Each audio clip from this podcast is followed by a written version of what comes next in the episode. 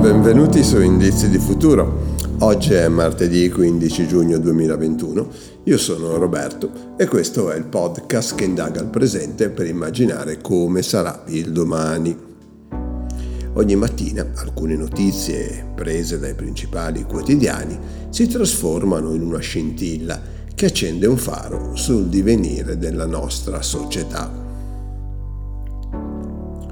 La Svizzera è uno Stato federale, la Confederazione Svizzera, ed è composta da 26 cantoni dove vivono circa 8 milioni e 500 mila abitanti. È uno degli stati più antichi del mondo, con i suoi quasi mille anni di storia, perché l'unione dei primi tre cantoni risale alla fine del 1200 più precisamente e per convenzione al 1291, con la firma di un'alleanza militare ed economica dei cantoni primitivi. Almeno così si è, si è deciso Ora la Svizzera è uno dei paesi dove c'è il maggior benessere non solo economico, poiché molte delle sue città sono nella classifica mondiale dei luoghi dove meglio si vive. Nel 2021 Ginevra e Zurigo appaiono nelle prime dieci città del mondo per vivibilità e Basilea non è lontana nella classifica. Domenica, in questo paese dove la qualità della vita è un traguardo raggiunto ormai da tempo, si è tenuto un referendum. La consultazione del popolo è piuttosto frequente. E il quesito, anzi i quesiti, erano piuttosto importanti anche se la stampa in Italia non ha dato una grande rilevanza a questo evento si trattava di mettere al bando i pesticidi sintetici. E si erano dati un periodo di tempo di circa dieci anni, quindi un processo graduale, e mh, di mettere fuori legge i generi alimentari importati che utilizzassero nella loro preparazione prodotti provenienti da coltivazioni che utilizzavano tali pesticidi.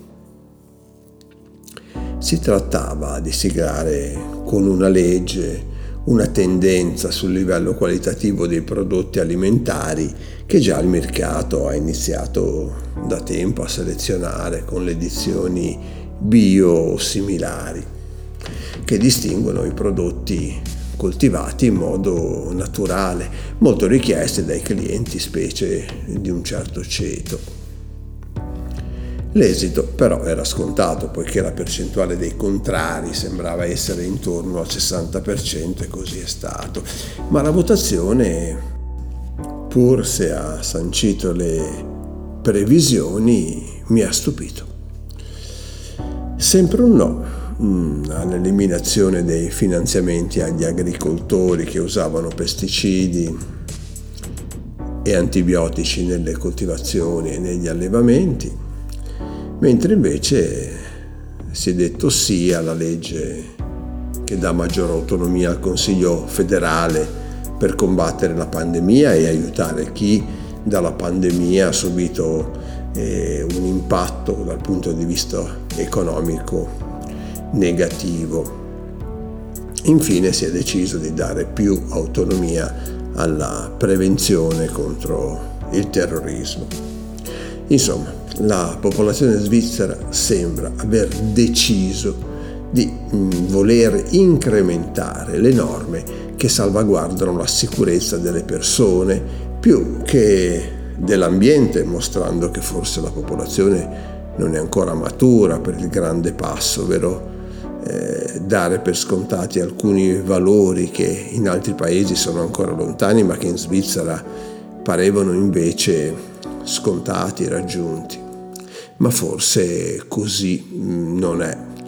se la popolazione del paese che vince per la quarta volta di seguito la vetta della classifica di miglior paese dove vivere, ovvero la Best Countries, e nei report dell'Università della Pennsylvania, ed è essa ancora concentrata sulla assistenza economica e sanitaria della cittadinanza colpita da Covid e mh, mm, sulla sicurezza contro eventuali atti terroristici, mentre non vuole salvaguardare le proprie coltivazioni e ciò che ne consegue, ad esempio i pesticidi, inquinano le falde acquifere e non vuole impedire l'ingresso di cibo le cui caratteristiche di naturalità sono provate, allora questo sta a significare che la strada da percorrere per tutti noi è ancora molto lunga.